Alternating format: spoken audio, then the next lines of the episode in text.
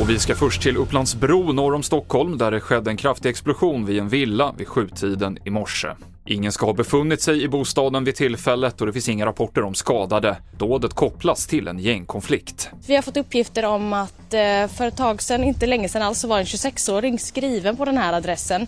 Han ska ha koppling till Foxtrot-nätverket, eh, också misstänkt för medhjälp till mord på en 15-årig kille som sköts ihjäl i Skogås i januari i år. Just nu pågår den rättegången och eh, det här ska då alltså vara kopplat till det fallet. Det berättade vår reporter Malin Horgby. Det är avspärrat vid Migrationsverkets lokaler i Norrköping. Anledningen är att ett paket med ett pulver har skickats till myndigheten. Fyra personer har kommit i kontakt med pulvret, men det finns inga uppgifter om att de ska vara skadade. Och polis och räddningstjänst undersöker vad det är för ämne som det rör sig om, rapporterar Norrköpings tidningar. Vi avslutar med att berätta att USAs president Joe Bidens hund inte längre får vistas i Vita huset. Det rapporterar bland andra CBS News. Det här sker efter att chefen Commander vid flera tillfällen bitit Secret Service-personal och det är oklart vart Commander kommer ta vägen nu.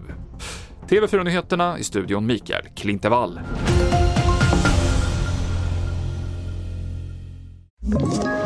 Ett poddtips från Podplay. I fallen jag aldrig glömmer djupdyker Hasse Aro i arbetet bakom några av Sveriges mest uppseendeväckande brottsutredningar går vi in med hemlig telefonavlyssning och, och då upplever vi att vi får en total förändring av hans beteende. Vad är det som händer nu? Vem är det som läcker? Och så säger han att jag är kriminell, jag har varit kriminell i hela mitt liv men att mörda ett barn, där går min gräns. Nya säsongen av Fallen jag aldrig glömmer på Podplay.